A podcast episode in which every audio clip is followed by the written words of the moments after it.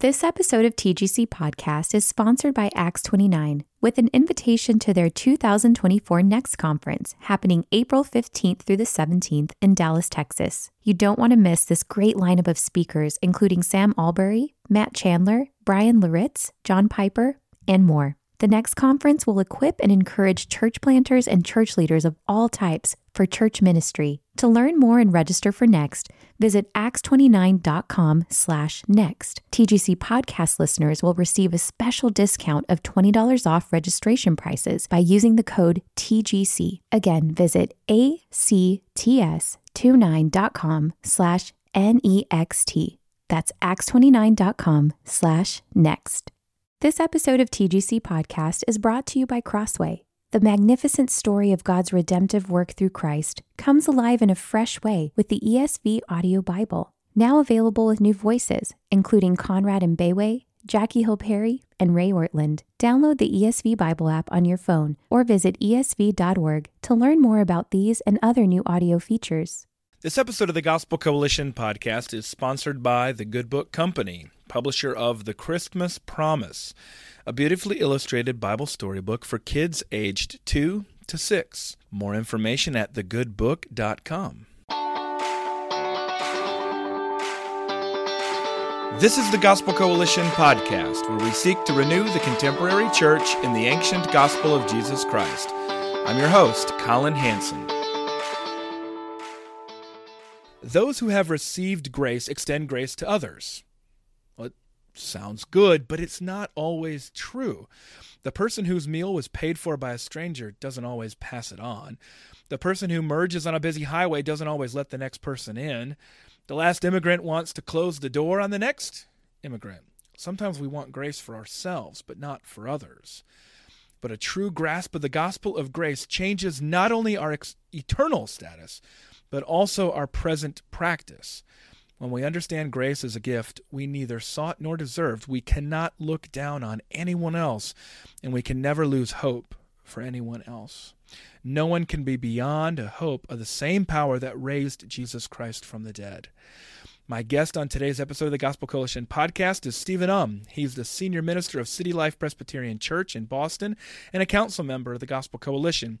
He is also the writer and presenter of Gospel Shaped Mercy, a small group video and book study published by TGC with the Good Book Company. It's based on Point 5, the doing of justice and mercy from TGC's Five Points of gospel centered ministry. I'm going to ask him about the relationship between common and eternal good, about how the gospel empowers churches that seek the salvation of souls, and also the relief of poverty, hunger, and injustice. Stephen, thanks for joining me. My pleasure, Colin. All right, let's jump right in. Why is this statement of TGC's foundation document so controversial? Let me quote it. Christian churches must work for justice and peace in their neighborhoods through service, even as they call individuals to conversion and the new birth. End quote. Well, I think, Colin, the, the statement itself is really not the issue. I think confusion happens when people work with different categories. They have different categories in mind when they talk about issues of justice and peace in their neighborhoods.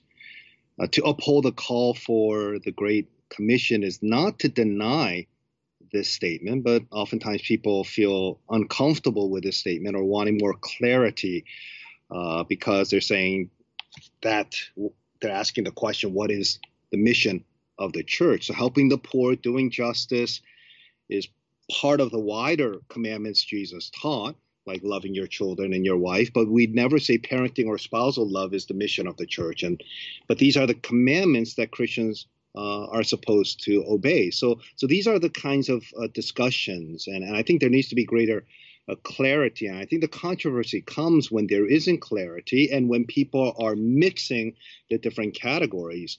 Uh, because we shouldn't say that the Great Commandment is the Great Commission, and we shouldn't say the Great Commission is the Great Commandment, but nevertheless, uh, they need to be held uh, together as Christians think about uh, what our responsibility uh, is, and and um, and as we think about what the mission of the church is, uh, we have to make sure that we use the right uh, categories. And I think that there's been a lot of confusion with uh, Christians, and then you get a response from that where they say, well, then then we're going to move a little further away, even over the issues of social justice, because we're afraid that the call that the church has in being um, the church and uh, responding to the mission of the church might get jeopardized. So, so I think that, that that's why the controversy is there, but it, it, sh- it shouldn't be. So I'm going to give you a, a, presentation of I think the logic that works for people, and um, I should say at least the logic that they follow. I, I don't agree with it, but I I think it's fairly common, and I think we should address it. So if souls last forever, and I think we can also include their bodies, but let's just talk about okay, the souls last forever. And Jesus said, We'll always have the poor with us. Then why, Stephen, wouldn't we invest all of our energies into evangelism? No, I would I would say, well, I actually uh, uh, agree with that statement that we should invest our energies uh, into evangelism um, because that is what we're called to do as a church to engage in making disciples of all nations and evangelizing and being concerned about people's souls. Uh, but we have to be careful that we're not talking about the separation of body and spirit. The Son of Man incarnated on this earth.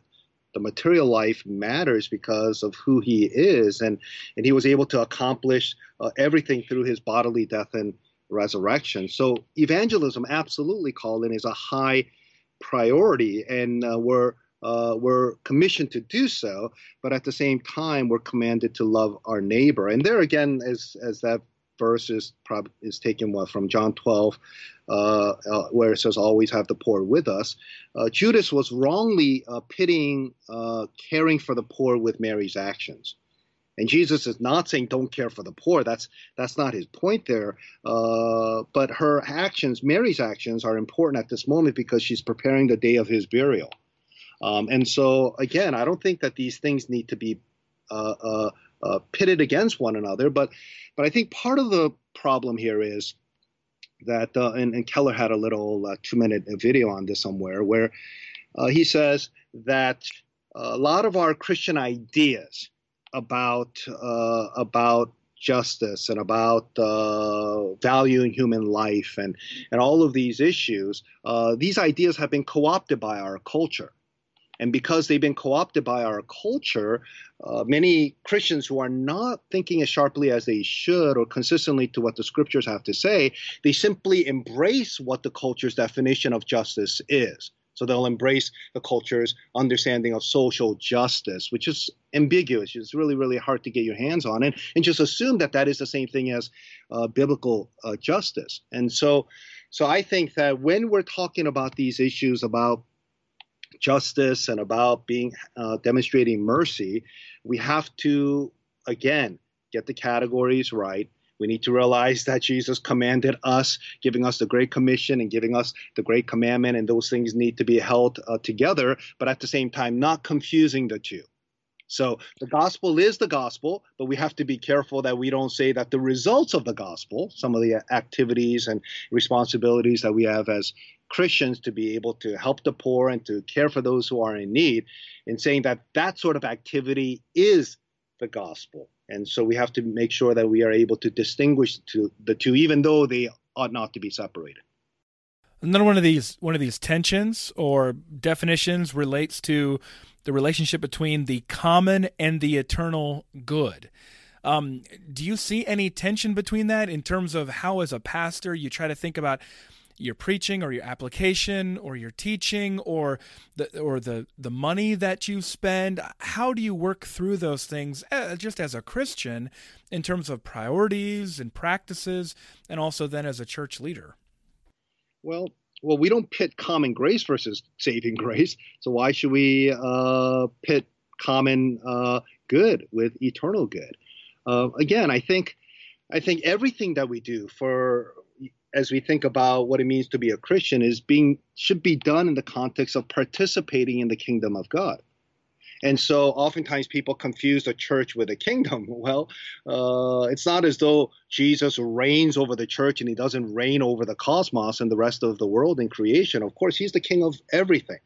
And so we have to uh, we have to remind ourselves to think uh, Christianly about everything. It's not that work for human flourishing is simply for the natural world, devoid of our commitment to the kingdom. And, and everything that we do, we're doing for the glory of God and his kingly rule uh, through common good and eternal good. And and again, so when we are responding to the Great Commission and when we're responding to the Great Commandment, uh, we are doing it because we want to submit ourselves in obeying uh, God's word and uh, aligning ourselves uh, with the will of God. So we have to be careful that we do not uh, think of the world uh, through a dualistic lens, and that we have to be very clear about what the reality is. And we live in a world that's already and not yet, and and we have to use the right categories as we think through these things. Why do you think, Stephen, the dualism is so tempting for us? I mean, my guess would be that, especially for white evangelicals, we've been so shaped by the debates of the early 20th century in terms of the social gospel and things like that, that we've created some of these dichotomies that the scriptures don't maintain. That's my guess. Do you have a different well, I, I, I well, I, I, think it's the fleshly impulse to to engage in extreme individualism, whether it's on the right or the left uh, on the ideological spectrum, or, or the theological spectrum. And so, I think that uh, we have to realize, yes, God is calling us to recognize and have a priority, recognizing and having a priority about those things which are spiritual, but that doesn't mean that therefore that we ought not to be concerned about the material, uh, because God certainly uh, does not have a negative view. Uh, on the material. I mean, he created it, and even though it's it's fallen and it, will eventually be set free uh, in the new heavens and the new earth, that's the future glory, as it says in Romans eight.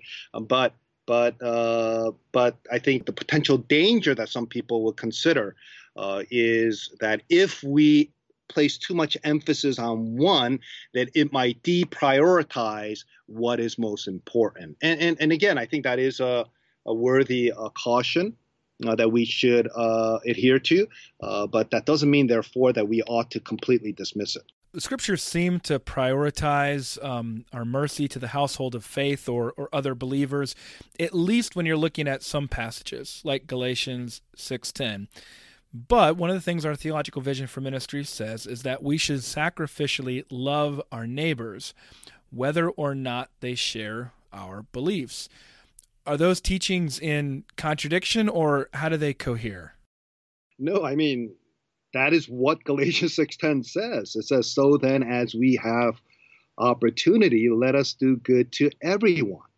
So there you have it. We ought to uh, love our neighbors, and that's part of the great uh, commandment that we see in uh, in Matthew chapter 22. But the verse goes on to say, and especially to those who are of the household of faith. So so whatever camp that you're from, it's, it's it's not saying that it's one over the other. No, Apostle Paul places an emphasis on both. He says we have to make sure that we care uh, and do good for those who are of the household of faith. Um, but at the same time, uh, we need to do good uh, to everyone uh, as we have opportunities. So uh, the biblical call for doing good to all is clear. Jesus even calls us to love our enemies. Um, and our theological vision isn't saying don't love the household of faith. It's it's not an either or, but it is uh, that we need to to recognize both. And and and and in, in the book of Galatians, we see that there was this tension between Jews and Gentiles. So we need to learn how to uh, love our neighbors and fellow believers within the household of faith.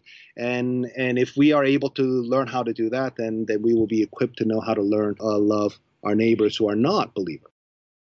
This whole series, Stephen, on TGC's theological vision for ministry has been convicting and challenging to me. Uh, just reading and rereading um, but also just the conversations with you and with, with other council members and writers and contributors for TGC. And, and there's a section in here in particular that really kind of caught me off guard, and I and I didn't know what to do, and I realized I, I don't probably practice this in reality as an elder in my local church. Um, I'm thinking about the membership interviews that I do kind of on a quarterly basis for new members in my church, and we require people to be able to understand and articulate, at least in written form, um, salvation by grace alone. But we don't ask them or examine whether they've cared for the poor or the disadvantaged. But one of the things our statement says is that you can't grasp the gospel unless you've repented of that indifference to the poor and the disadvantaged. And I just wondered how what do we mean by that? at TGC, and and should that be something that I'm asking people about? Yeah, well, I think we should ask people about whether or not uh, they're living out their lives that are grace motivated. So if they have been redeemed by the blood bought work of Jesus, uh, by grace through faith in Christ, then then then it's going to shape the way we live our lives. So we shouldn't shy away from boldly challenging people about all matters of life. Uh, because faith without works is dead. We shouldn't be afraid, uh, just as James wasn't afraid. We're simply wanting to follow the spirit captured in Scripture about the importance of both gospel understanding on the one hand and gospel living on the other. As, as I said earlier, that we need to make sure that we help people to understand the difference between the gospel and the results of the gospel. But at the same time, even though we show them the, the difference and, and, and we need to distinguish the, the two, we also have to talk about how important it is for them not to be separated. Uh, so that is that what the gospel is, the gospel does. And if if there uh, are causes, then there are effects. And if the gospel is powerful, then there will be results. So life that has been saved by grace should shape the way we look, not only in the way that we relate to the marginalized and those people who are weak, um, but it also shapes the way we look at our work, money, parenting, politics, the poor, the disadvantaged. Uh, it it should shape the way we look at everything, and I think that's what that piece, that line there uh, in that article is trying to convey. Another point here from our theological vision for ministry. I tweeted this once from TGC's account, and it triggered a lot of folks. Um, here it is, and this is this is pretty pointed. Okay, and I, and I want to know specifically what, what this is all about. Here's the quote Therefore, the person who does not generously give away his or her wealth to others is not merely lacking in compassion, but is unjust. End quote. Now, to be clear, one thing it doesn't say here give away all wealth. It just it doesn't clarify that. But I think the specific word there that really gets people is unjust what is what is that statement trying to say? Yeah.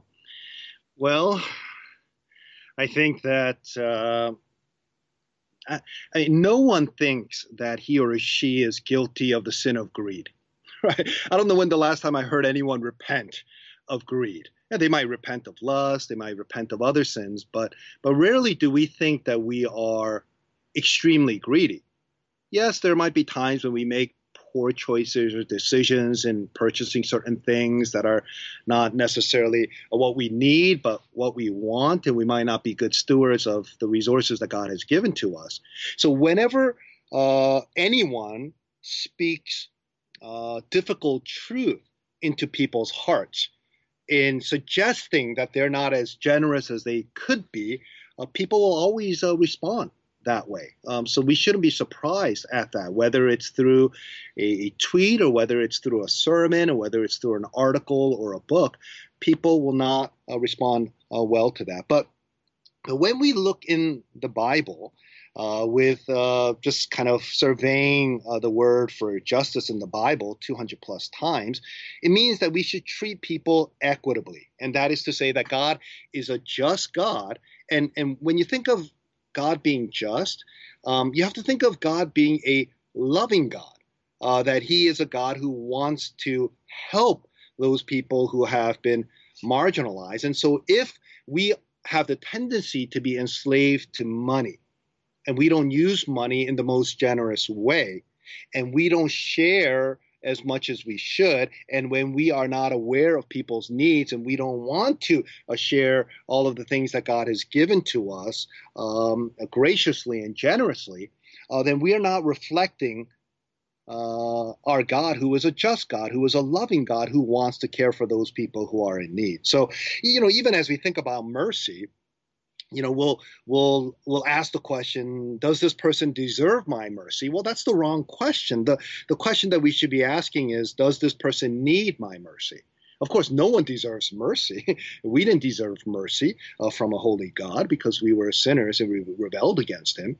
Uh, but He demonstrated mercy to us, and therefore that's where the I think the grace gospel motivation comes uh, in loosening uh, hearts' uh, uh, tight grip on, on money and therefore causing us to be stingy and ungenerous rather than being gracious stewards of money that God has given to us, not becoming hoarders of all the resources that He's given to us, but that we would be a good stewards, wanting to increase the Master's assets, making good uh, heavenly investments, and recognizing the needs that we see around us and being able to meet them to the best of our ability. Stephen, I think your I think your answers are doing this, but as I realize going through my questions for people who don't know this statement, this point five on gospel centered ministry from our theological vision for ministry, they might not understand that all of these statements are rooted in the gracious nature of the gospel. So here's another one, another standout line there. Quote, We cannot look at the poor and the oppressed and callously call them to pull themselves out of their own difficulty. End quote. Um, again, that's rooted in the gracious nature of the gospel that none of us deserve, but but that we receive out of the gracious gift of God. Yet this statement here is what so many of us Christians do. Why do you think we struggle so much with that disconnect between what we've received by grace from God, not only salvation through Jesus Christ applied by the Holy Spirit, but even all things that we have by common grace, and yet turn around with that mentality and tell other people it's up to you to earn your way out of yeah. this? Yeah. Well, well, I think I think we all know the answer. I don't know if we want to admit it, but it's self-righteousness. Now that's what it comes down to. The reason why we gravitate towards that, even as Christians, is of our self righteousness. And it's not so much that we are callous towards others, but the reason why we're like that is because ultimately we are callous towards God. Um, we forget that we've been what we've been saved from. We forget what we've received. We forget uh, that what we have has been given and not earned. It's not through our own competence or our self-sufficiency or or our know-how and and our ability to be able to troubleshoot.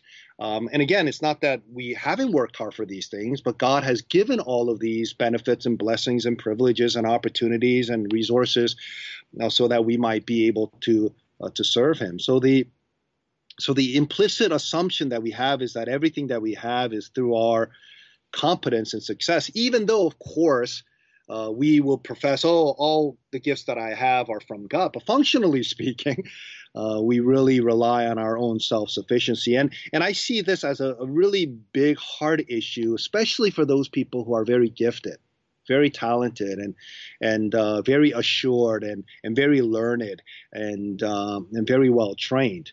Um, and so so we have to keep reminding ourselves that everything that we have received uh, uh, has uh, come from God, and that uh, we are simply called not to be owners, because we're not owners of any of our assets, but that we are stewards uh, of what God has given to us, and we're called to increase the master's uh, assets and to deny self-sufficiency and to be able to mortify the self-righteousness by by reminding ourselves of that beautiful uh, gospel of grace which we have received through the finished work of Jesus. This next question, Stephen, may build off that last one. And as I was preparing for this interview and reading through our theological vision, I, I wanted to really challenge myself to not use theology to explain away difficult teaching plain, straightforward teaching. And of course, that starts with the plain teaching of the scriptures and of Jesus himself. I don't want to use theology and knowledge and seminary and all that in my work to explain away the plain meaning of what Jesus is calling me to do. Um, but that led me to a sort of interesting and challenging place. Um, you may have already had the sort of seed of that answer in what you talked there about stewardship and and the servants with the masters but i'm just wondering logically speaking if wealth is an unmerited gift from god does that mean then I have a responsibility for stewarding it well through saving and investing and and even sort of designated giving and things like that? Or if it's a gift that I don't deserve, then is it just something I'm supposed to pass along? as a gift to others to bless them. How do you how would you help me think through that and how do you do that in your own church which is characterized by what you just described, a lot of very talented and successful in terms of the world um, group of people there in Boston?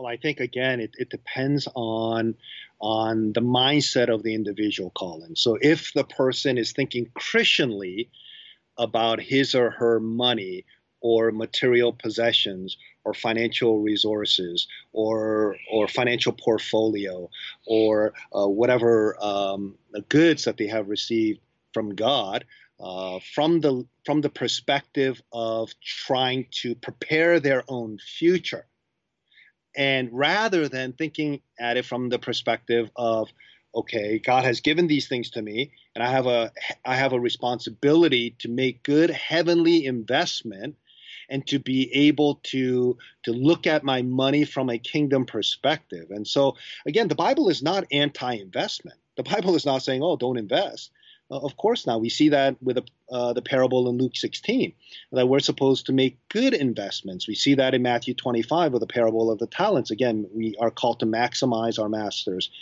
assets. And so uh, there's a need for wisdom in this area where we have the human responsibility to rightly steward what's being given, but we have to guard our hearts from over saving or over investing. So I, I get a lot of people from the church where they'll come to me and, and they'll say, "Hey, I'm not overspending." So, so I'm trying to manage uh, the money that God has given to me, and then I ask them questions about: Are you are you over saving because you're insecure about what the future holds? And, and and they're like, yeah, I haven't been generous to the church or the work of the kingdom, but I'm I'm saving a lot, and so I think that we can be greedy uh, and have a self-centered way of viewing money either by overspending or oversaving. And so, so we have to make sure that we are being generous with what God has given to us, but not being anti-investment, but realizing that we need to make good investments from a heavenly kingdom-oriented uh, posture, uh, so that we will be good stewards of the funds that God has given to us uh, as we save for the future and as we invest for the future, even as we help uh, those who are in need. Just a couple more questions here with Stephen Um. Um, let's say, Stephen, that Jesus' spirit, we're going to do a theological thought experiment that I completely disagree with, but we'll have a purpose for it. Let's say Jesus' spirit has ascended to heaven and he spoke to us from above, as the Father did, say, at Jesus' baptism, for example. But he never bodily rose from the dead. What difference would that make in our theology and living? Well, that's that's not that's not true. So uh, it's a hypothetical here. Our uh, statement well, talks about the the the the necessity of the bodily resurrection, which I think going back to the early part of this conversation, we do still perpetuate some of these dualistic mentalities that see a sort of value in the spirit but not the body. But I'm just wondering, well, what difference does it make that it is a bodily resurrection? Yeah, again, the Bible does not have a Gnostic view of rea- reality. It's not the spirit versus the body, it's both and. We need to be concerned about the material things on earth because it's God's creation and our bodies will be resurrected and perfectly renewed. Our bodies matter. The material life matters uh, because in the new heavens and the new earth, there is going to be a complete renovation of the things that God has created without sin. Um, again, that is not to say, therefore, that we don't recognize the priority of the soul and, and how sinful sinners need to be redeemed uh, by the blood of Christ, uh, by his grace through faith in Christ. Absolutely, we're not minimizing that, but at the same time, we have to be careful that we don't have a negative uh, view of that which God has created. I mean, what would it? Um, I mean, let me just press into that a little bit more. We know the Bible doesn't have that view. Um, I mean, what would make a? I mean, just imagine a scenario where your Jesus's lifeless body is there, but you can almost like see his spirit ascending. Would it would it make a difference? Maybe I'm not asking an appropriate question, but just wondering theologically speaking, would it would it make any difference? Well, I mean, as Apostle Paul addresses in First uh, Corinthians 15, uh, gives us the promise of uh, the, the bodily resurrection And so we it doesn't give us a, a picture of a disembodied spirit. And so so therefore, uh, what we do here on earth uh, as we live in this fallen world, as fallen creatures who have been redeemed by the blood of Jesus, that we don't only preoccupy ourselves with those things which are spiritual, but we're also called, again, the great uh, commandment and given in Matthew 22 that right. we ought to love our neighbor rather than just being concerned about, oh, when we get to the new heavens and the new earth, then we'll have great fellowship there. But we don't have to be too concerned about what happens here. Well, what's the church about? The church is about a, a, a collection of fallen sinners who have been brought together with Jesus being the head of that body, and we're called to to love one another, to fellowship with one another, to pray for one another, to encourage one another, to to to rebuke one another, and um, and so we're supposed to be a a uh, a life expression of that which God wanted us to be here on earth. Um, and um, and we haven't been fully consummated, and we will be fully perfectly sanctified uh, later on. Um, but again, uh, the the Bible places an emphasis on uh, the importance of both the spirit and the body. And certainly seems to be in keeping with the promise of the renewed, the new heavens and the earth, the promise that comes um, from Revelation 21 and 22 in fulfillment of so many of those different Old Testament promises as well, including of a sort of uh, universal resurrection to to judgment. Um, how can we let's just close it this way. You've written this study guide on mercy really working off these themes and you've designed that for churches and for individual christians.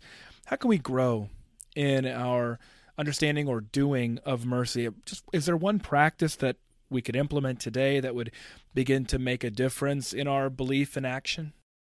Yeah. You know as as as, we conclude here uh, Collin again i i, I want to say that the mission of the church is primarily to make disciples um, by proclaiming the gospel of Jesus Christ. And but at the same time, uh, as that gospel is working itself in into the hearts of sinful people, uh, that our lives are being changed, and we want to be able to be shaped by that gospel, and we respond uh, by loving neighbor. And and I, I really think that the Bible's description of that, loving your neighbor, is really the the more beautiful picture than what the culture says about social justice because the culture says everything is social justice nowadays and during these days. And and uh, so you don't know what social justice is because everything is a justice issue now. Uh, but the bible is very clear about uh, how we are called to love our neighbor. And and the reason why we're called to love our neighbor is because our just and righteous god is a loving god and he loves those people, especially those who are in great need. And so here are some practical uh, implications uh, of how Christians and churches can grow in mercy.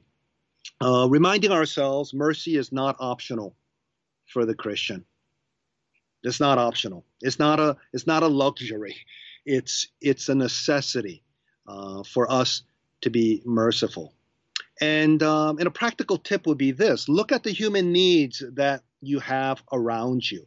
Sometimes we think that we need to go to go to the inner city or go to a different part of the world to be able to see real human need. But look at the human needs that you have around you. There might be a lot more than you were aware of. And people and, and and God has placed people in your life, family, church members, and neighbors. Think of ways to meet their needs through your merciful deeds and and so therefore know the community uh, around you. Um, I, you know, we say like this uh, uh, in in uh, at city to city. We say that we should be looking at the concentric circles of concern. So first is family, that's your closest neighbor, and then church and the broader community or your neighborhood. And so we should intensively and extensively uh, give of ourselves, trying to meet other people's needs to the best of our ability.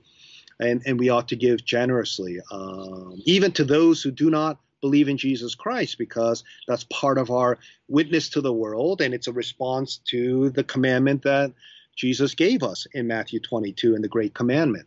And uh, even though uh, our primary responsibility as a church is to make disciples by proclaiming the gospel of Jesus Christ, we're also called to obey a lot of other commands, uh, which are very, very important to us. And, and being merciful is one of those weightier matters of the law that we need to be concerned about. For more of this, you can check out Gospel Shaped Mercy, a small group video and book study published by TGC with the Good Book Company and written and presented by Stephen Um, my guest today on the Gospel Coalition podcast. Thank you, Stephen. My pleasure. Thank you.